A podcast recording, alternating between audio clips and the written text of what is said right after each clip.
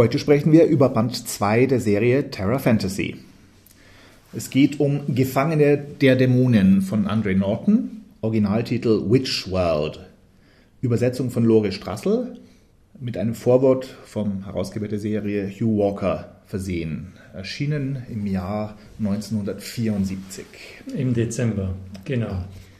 Dieser Roman stammt aus der Reihe Hexenwelt und die Andre Norton, da schreibt der Herausgeber Hugh Walker, schreibt da in seinem Vorwort, ich lese mal vor, die Hexenwelt-Serie ist ein wenig anders geartet als die meisten Fantasy-Serien. Nicht ein Held ist das Hauptelement, sondern die Welt. Die Hexenwelt ist es, die diese sieben Bände verbindet. Fünf davon gehören in engerem Sinne zusammen. Sie sind den Abenteuern Simon Dragas gewidmet, sowie seiner Frau, der Hexe Jelite und ihren drei Kindern Kylan, Kemok und Katea. Andre Norton, ihr richtiger Name lautet Alice Mary Norton, lebt in Maitland in Florida. Sie hat über 50 Romane veröffentlicht, der Hauptteil davon Science Fiction, aber auch historische Romane, Western, Piratengeschichten und natürlich jede Menge Fantasy. Soweit das Zitat von Hugh Walker aus dem Vorwort. Das wundert mich nicht, dass sie viel Science Fiction geschrieben hat, weil äh, im Grunde könnten die ersten Seiten genauso gut ähm, Teil eines Science-Fiction-Romans sein, oder? Und die letzten dann eigentlich auch wieder. Die Ende. letzten? Wieso? Ja, das Finale des Buchs. Könnt, wieso könnte, da bin ich jetzt überrascht, wieso könnte das aus einem Science-Fiction-Roman sein? Ja, der Schluss, wenn ich mich recht erinnere, äh, da gibt es dann plötzlich ein Tor von einer anderen Welt, da gibt es dann Maschinen, da gibt es ähm, Helme mit Kabel verbunden. Ja, da sieht man, du hast dich von dem Emotionalen dieses Romans nicht so mitreißen lassen, weil der wirkliche Schluss des Romans lautet, und doch legte er seine Arme um sie und zog sie fest an sich. Während sich ihre willigen Lippen trafen, spürte Simon zum ersten Mal, dass sich Grundlegendes geändert hatte. Dann kommen noch zwei Sätze und dann ist aus. Ja, furchtbar. Also stimmt, das habe ich verdrängt. Der Kuss ganz am Schluss, der kommt sehr plötzlich und sehr, sehr unmotiviert, finde ich. Gut, vielleicht liegt es daran, dass das Original gekürzt worden ist. Die frühen Terra Fantasy Bände waren alle auf eine feste Länge normiert, 150 Seiten sowas. Und die Bücher mussten dann auch gekürzt werden, dass sie da reinpassten. Fangen wir doch von vorne an. Also mich hat am Anfang schon mal überrascht, für einen Fantasy-Roman ist, der, es beginnt in unserer Welt, und zwar kurz nach dem Zweiten Weltkrieg. Die Hauptperson, Simon Tragarth, ein ehemaliger Colonel, äh, der ist anscheinend in England. Ich weiß nicht, ob es das explizit hieß, aber es muss wohl England sein. Die Stimmung ist sehr Film noir. Es regnet, Trenchcoat hochgeschlagen, wird von Gangstern verfolgt, aber gleichzeitig mit hier Fachwerk im Hintergrund. Und ähm, der Ratskeller, da treffen sie sich oder da geht, taucht irgendwo auf. Deswegen ein Film noir, der in England spielt. Äh, Simon wird von Killern gejagt, hat mich ein bisschen erinnert an, an Harry Lime aus dem dritten Mann. Der ist so ein Edelgangster, ja, er ist, äh, arbeitet mit Verbrechern zusammen und hat wohl auch Verbrechen begangen, aber eigentlich ist er doch ein edler Mensch, der jedenfalls trotz allem von Gangstern gejagt wird und sie sind auf seiner Spur. Er wird nicht mehr lange leben, sie werden ihn umbringen. Davon geht er aus. Ja, dieser Teil, der da in England spielt, der hat mich an den C.S. Lewis erinnert, der immer ganz stark an das Urbritannien erinnert, bevor die Angelsachsen kamen. Und wirklich kommt auch Merlin und König Artus werden genannt und dann kommen da wirklich Anspielungen auf eine, ja, kann man wohl ruhig so nennen, eine Art magische Naturreligion der Steinzeit, oder? Ja. Ähm, ich könnte mir vorstellen, dass vielleicht am Anfang noch nicht ganz klar war, worauf die Hexenwelt-Romane rauslaufen sollten. Ich weiß nicht, ob diese Artus, ob der Artus-Stoff in den späteren Romanen irgendwie nochmal aufgegriffen wird. Er spielt nach dem Anfang des Buchs eigentlich keine große Rolle mehr. Dann müssten wir die anderen fünf noch abwarten, ob das wieder mal kommt, weil diese Tore, von denen die Rede ist, mithilfe derer man zwischen den Welten wechseln kann, die scheinen ja für den Helden Simon Tregarth doch eine gewisse Bedeutung zu haben. Und das könnte wieder diese Steinzeit-Magie wieder ins Spiel bringen. Aber zunächst in, in diesem Band 2 und dem ersten Roman aus der Hexenwelt kommt das nur am Anfang vor, wie eine fast unverbundene Einleitung und ein, mhm. ein Hineinschubsen des Lesers in diese magische Welt. Ja. Da gibt es diesen sehr interessanten Mr. Petronius, der Flüchtenden aus unserer Welt hilft, die es verdient haben, also den Guten, unter anderem eben auch dem Simon und der bringt ihn zu diesem magischen Stein, mit deren Hilfe Simon in eine andere Welt flieht. Also C.G. Jung würde jetzt sagen, dieser Petronius ist der Archetyp des Magiers. Besser geht's nicht. Er weiß Dinge, er sagt nicht warum, er beeindruckt die Menschen, er braucht keine Gewalt, sondern allein seine Person überzeugt und er kann eben ja, andere Welten zugänglich machen. Und da, ja, also das ist mir sofort gekommen, das ist Petronius, der Archetyp des Magiers. Ich finde den Petronius und dieses England und äh, im, im, Regen fast interessanter als die, die eigentliche Hexenwelt, auf die es den Helden dann verschlägt. Ja, ging mir auch so. Warum macht die Autorin das? Warum gibt sie uns nicht mehr von diesem ja, wirklich fantastischen Setting? Und dann ja, kriegen wir stattdessen kriegen wir, wie heißt das, Schwert und Zauber oder Schwert und Magie. Schwert und Magie. Äh, ja, und, und mehr Technik. Also, Simon taucht dann plötzlich in einer fremden Welt auf. Ja, er kommt in diese fremde Welt, er spürt die Kälte in diesem Moor, in das es ihn verschlagen hat. Ähm, das ist wunderbar atmosphärisch. Also vom, vom, vom Text her ist das wirklich gelungen, aus einem Hinterhof irgendwo in Südengland und plötzlich ist man in einer anderen Welt, in völliger Natur, ohne Zivilisation. Es ist eisig, ihn friert, kalter Wind und schon beginnt rasant die Handlung. Eine Frau taucht auf, die wird gejagt von, von wilden Häschern und er weiß, er will ihr helfen. Die, die Männer wollen ihr nichts Gutes und dann hilft er ihr, vertreibt die Bösewichte und begibt sich mit ihr auf eine rasante Flucht. Das ist ähm, atemlos und, und wirklich richtig spannend geschrieben. Ja, diese Frau, ihren Namen erfahren wir erstmal noch nicht, und zwar aus gutem Grund. Diese Frau ist eine Hexe aus dem Land, wie heißt es, Estkarp? Estkarp. Estkarp ein matriarchalisches ähm, Land in dieser Fantasy-Welt, wo manche Frauen eine gewisse Hexengabe haben. Und diese Frauen bleiben jungfräulich oder heiraten zumindest nicht, stellen ihren Hexendienst, in, äh, Hexenfähigkeit in den, den Dienst des Landes und beschützen das Land. Daneben gibt es männliche Soldaten, also alle Soldaten, die ich mitgekriegt habe, waren durchweg männlich in dem Land. Sie brauchen auch Soldaten und die Hexen, denn dieses Land Estkap hat Feinde und Verbündete ringsum. Erstmal vorne ist eine Karte drin, das finde ich immer gut. Also ordentliche Fantasy-Romane brauchen eine Landkarte. Im Norden von Estkap ist das Land Alison. Die spielen, glaube ich, im, im, im Buch keine große Rolle. Im Süden Karsten, eher feindlich. Im Westen die Händler von Sulka Keep, das sind Verbündete. Und ja, vor allem das Land Gorm im Westen von Estkap. Das arme Land Gorm, das unterworfen wurde von Bösewichten, die wieder aus einer anderen Welt kamen. Das war vor einer halben Generation, als diese Bösewichten kamen, denn der äh, ehemalige Herrscher von Gorm hat eine Frau aus dem Moor Land geheiratet, mit ihr einen missgestalteten Sohn, Choris, gezeugt. Nach dem Tod dieses Herrschers von Gorm beansprucht die zweite Frau äh, die Regentschaft für sich und ihren eigenen Sohn gegen diesen Choris und ruft, wie so oft in der Geschichte, eine fremde Macht zu Hilfe. Und zwar sind das die Kolder. Und diese Kolder wie so oft, ähm, besetzen einfach das Land und vertreiben äh, diejenigen, die sie um Hilfe gerufen haben. Ganz Gorm ist jetzt eigentlich von den Kolder besetzt. Über diese Kolder erfährt man wenig, außer dass sie irgendwie anders sind und sehr aggressiv.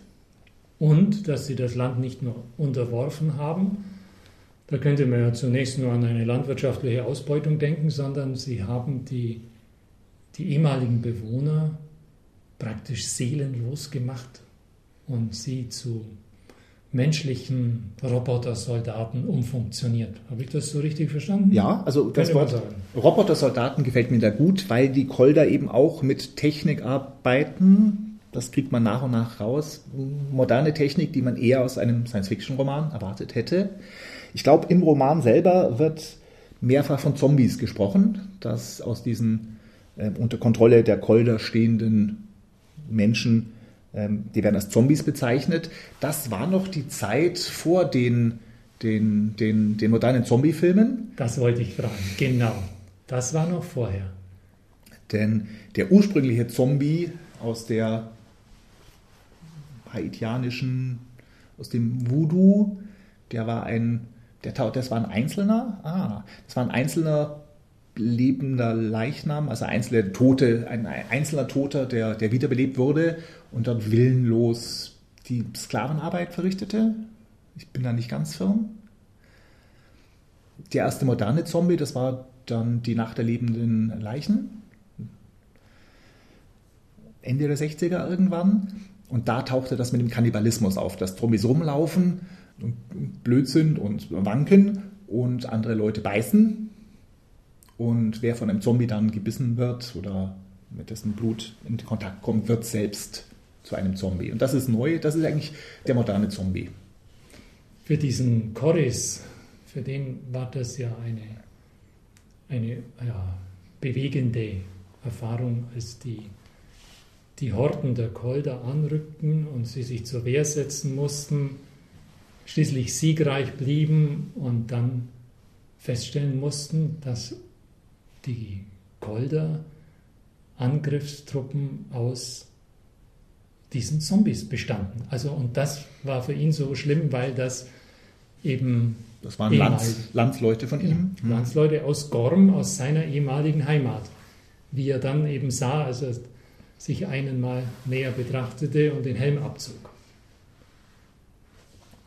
Ja, also das ist im Grunde eine Welt, in die will man nicht geboren werden.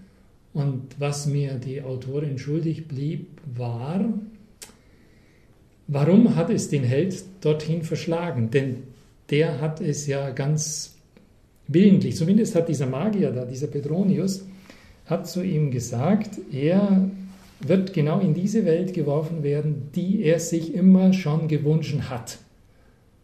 Hm. Also der der Simon Tregas kommt zwar gut klar in dieser Welt, aber trotzdem wird mir nicht erklärt, warum er sich gerade so einen fürchterlichen Ort gewünscht hat. Also er wird jedenfalls mitten reingeworfen in die Welt, um seine große, um gerade an den richtigen Punkt, an die richtige Zeit, um seine spätere große Liebe zu retten von den Verfolgern. Also hat er sich vielleicht schon eine, eine, eine Liebe gewünscht. So, so schlimm finde ich die Welt gar nicht. Die ist ja eine typische Fantasy-Welt, ja, aber es gibt fließendes, warmes und kaltes Wasser in den Palästen. Damit wäre fürs Wichtigste gesagt. Es gibt, stellt ihr dann fest, ein Gel, das das Rasieren unnötig macht. Wie praktisch. Also das Ganze ist schon sehr, sehr praktisch. Hm. Und das hat nicht mal ein Mann erfunden, kaum zu glauben. Ja, also Simon ähm, gewinnt das Vertrauen der Hexen von Estkarp, äh, und von Chores, der in der Armee äh, eine wichtige Rolle einnimmt. Sie reisen rum, sie helfen den Händlern von Sulkakib, die dann allerdings von den Koldern überfallen werden und sich gerade noch eigentlich recht selber in die Luft sprengen können. Mit sprengen sich selbst in die Luft, als sie auch über die Luft von den Kolder angegriffen werden. Und alle Helden, Chorus, äh, Simon und die Hexe, werden schiffbrüchig und äh, sie verschlägt es erstmal an verschiedene Orte. Die Hexe landet in einem kleinen Herzogtum an der Küste. Die, eine Gruppe, ein, ein Herzogtum voller, voller Strandpiraten, die dort den Schiffen auflauern, die auf, auf ähm, Seenot geraten, die ausplündern. Und da gibt es eine, äh, die Tochter des Fürsten Luise, die auf Verlangen ihres Vaters oder Stiefvaters Lord Falk heiraten soll, aus politischen Gründen. Das wird eine Axtheirat mit einem Stellvertreter. Und dieser Lord Falk ist also ein extrem unangenehmer Typ. Seine Tochter will auch gar nicht heiraten und schon gar nicht hier aus politischen Gründen und diesen Herzog, Stellvertreter irgendwie plant also die Flucht. Und gleichzeitig hilft sie dabei der angespülten Hexe, die also aus, aus Sulka Keep an diese, dieses Herzogtum gekommen ist, hilft ihr bei der Flucht und verkleidet sich dabei als, als, als junger Mann, als Soldatin. Für das Buch spricht schon mal, wir haben halbwegs gute Frauenrollen. Also die Frauen sind nicht nur Prinzessinnen, die ähm, gerettet werden von den Männern oder die Männer anhimmeln, also bis auf diese furchtbare Schlussszene mit dem un un unmotivierten Kuss, der eigentlich vom Genre wohl vorgegeben ist, dass sie am Schluss sich also küssen müssen. Äh, ansonsten sind das selbstständige Frauen, die alleine agieren können. Ja, das ist ähm, in einem Matriarchat ist das ja so grundgelegt. Ähm, ich wollte noch schnell auf den Simon Tregas, den Schiffbrüchigen, kommen. Der hat nämlich eine wunderschöne Beschreibung bekommen, als er da anlandet. Ich lese das mal kurz vor, weil es gar so schön geschrieben ist. Simon hustete in der faulig tropischen Luft und es gelang ihm nur mit größter Mühe, sich auf seine Ellbogen zu stützen.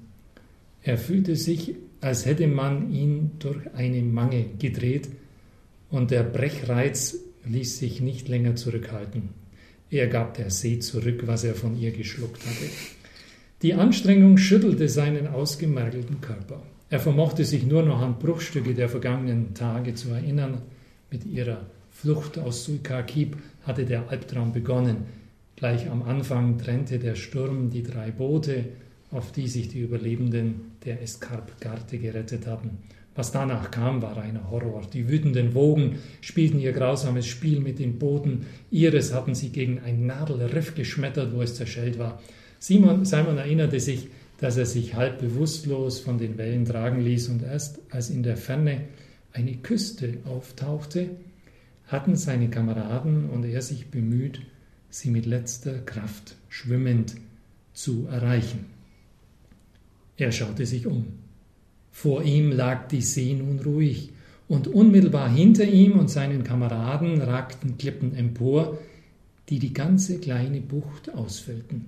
Sie schienen nicht allzu schwierig zu besteigen, doch so, wie er sich im Augenblick fühlte, mochte er nicht einmal daran denken. Ja, aber er überwindet natürlich diese Schwäche und macht sich dann bald auf, damit der Leser wieder Abenteuer bestehen kann. Ja, Simon und Chores landen bei einer Gruppe von Feignern. Das sind eine, eine, eine eigene wieder Kultur, ein kleines Land, das den matriarchalischen Hexen misstrauisch gegenübersteht. Das beruht auf Gegenseitigkeit. Aber die männlichen Soldaten von Escarp, die sind mit diesen Feignern dann doch irgendwie verbrüdert oder zumindest freundschaftlich. Da gibt es gute Beziehungen. Trotzdem wird Simon bald wieder gefangen genommen und zu den Koldern gebracht. Auf diese Insel Gorm. Er wacht in einem Operationssaal auf, wo mit Metallkappen am Schädel die gefangenen Menschen, so wie er, zu Zombies gemacht werden. Und da ist diese Science-Fiction-Atmosphäre, alles ist eher futuristisch. Es gibt Technik, es gibt Korridore, wie man sie eher also, ähm, bei Dr. Who erwarten würde und weniger in einer alten Burg. Da geht doch alles wieder ziemlich schnell. Also er wacht einfach rechtzeitig auf und ähm, kann mit, mit ähm, Hilfe eines Flugzeugs entkommen, indem er so einen Flugzeugabsturz von dieser Kolderburg aus provoziert und landet ziemlich schnell wieder in Eskarp. Ja, das ging mir auch alles zu glatt. Das ist überhaupt in dieser Anlage, in dieser futuristischen Anlage, ist das, scheint es mir die ganze Zeit so zu sein, als würde Simon Dragas eine gewisse überlegene oder eine Überlegenheit über diese Kolder besitzen, weil er, ja, das ist, gelingt ihm einfach alles. Und das, ähm, das glaube ich manchmal nicht so recht. Das ist manchmal nicht so richtig motiviert wie, das, wie ihm das gelingt. Ich glaube, das gehört aber zum Genre. Also die, die, diese Schwert- und Magie-Fantasy-Romane, da dauert es ein bisschen, bis die ersten Helden auftauchen, denen nicht immer alles gleich gelingt. Er, er entdeckt ja an sich so etwas, was seine Umgebung verwundert. Die kennen ja so eine gewisse Gabe, Richtig. Du weißt, was ich meine? Mhm. Das ist halt den Frauen zu eigen. Aber wieso hat er das auch? Ja, er kann so ein bisschen, nicht, nicht wirklich mithexen, aber doch hat einen gewissen, ein gewisses Gespür für magische Dinge, das sonst den Frauen dort vorbehalten ist. Mhm. Erdenmenschen sind halt doch die besseren Menschen.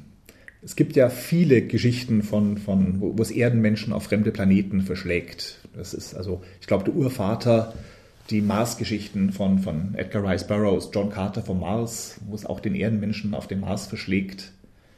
Ähm, dann hat er Burroughs auch noch einen Carson Up Here, der jetzt auf die Venus verschlägt. Ja, was er kann, ist konkret eine Art von Präkognition.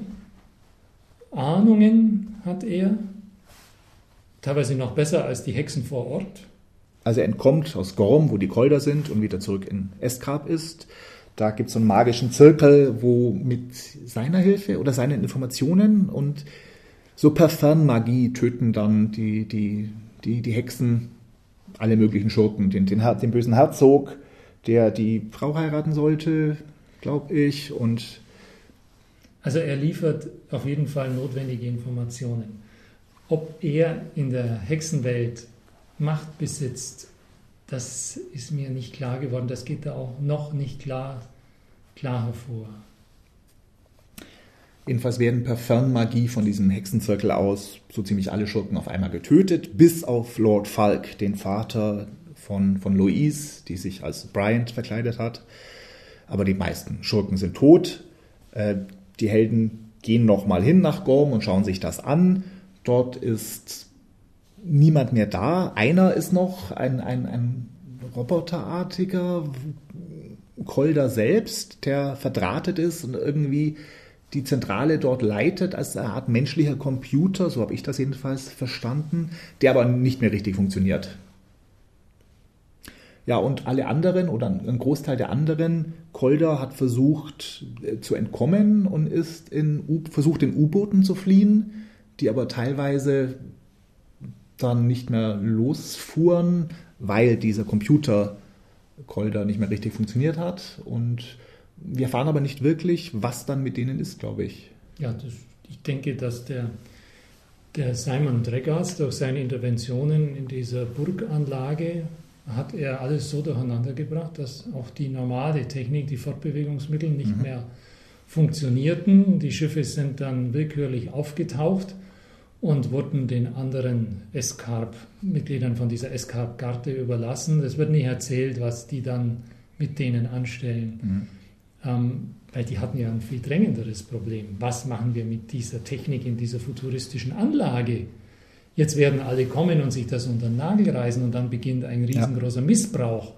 Also das muss ich sagen, das hat mich überrascht. Diese Erkenntnis. Nein, diese moralische mhm äh, Vorstellung, wir haben etwas hier in der Hand, was uns im jetzigen Stadium ja, überfordert. Und deswegen ähm, isolieren wir diese Burg erst einmal und schauen uns in Ruhe an und überlegen, was wir machen werden. Von wann ist das Buch? Dürfte das aus, aus Atombombenzeit sein? 63, da war alles ah, heiß. Ja. Das war so richtig Kuba und und Atombombenzeit, ja, ja, klar. Aber ich sehe da keine norddeutsche Gesellschaftskritik, okay. oder? Nein, wäre vielleicht übertrieben. Zum Schluss hat äh, Simon dann noch eine Vision, auch auf, weil er seine magischen Fähigkeiten hat, glaube ich. Ähm, die Vision sagt ihm, dass die Kolder durch das Tor aus einer anderen Welt kommen, also auch aus einem anderen Planeten. Die flüchteten dort, und jetzt kommen wir vielleicht doch wieder zur, Selbst, zur, zur Gesellschaftskritik, die Kolder flüchteten dort vor einer selbst erzeugten Katastrophe. Der Gedanke, dass also ein Volk selbst die Katastrophe erzeugt, die könnte man vielleicht mit viel gutem Willen als ein bisschen Gesellschaftskritik sehen. Auf jeden Fall. Wenn es da heißt, die kommen aus einer anderen Welt, dann hast du das jetzt gedeutet, die kommen von einem anderen Planeten. Das wird, glaube ich, nicht gesagt. Okay. Bei, bei Simon Dreggers heißt es ja auch, er kommt immer aus einer anderen Welt. Aber bei ihm scheint es mir möglich, dass er von der Erde auf die Erde mhm. gewandert ist. Nur eine andere Art von Erde mhm. eben. Habe ich das so richtig verstanden? Könnte doch so interpretiert werden. Ja, wir erfahren, glaube ich, nichts über die, die Monde, weil sonst ist das typische Zeichen dafür, dass man auf einer anderen Welt ist, ja, dass es zwei Monde am Himmel gibt oder so. Aber ich glaube, kann mich nicht erinnern, da was gelesen zu haben. Nee. Und die Kolder könnten ja ebenfalls Menschen der Erde sein, aber auf einer Erde, auf der eben etwas gewaltig schiefgelaufen ist. Mhm. Aus der Zukunft vielleicht. Mhm. Ja, das war's von mir. Ich war Anton. Ich war Thomas. Und wir freuen uns darauf, euch beim nächsten Mal wiederzusehen. Danke fürs Zuhören. Tschüss.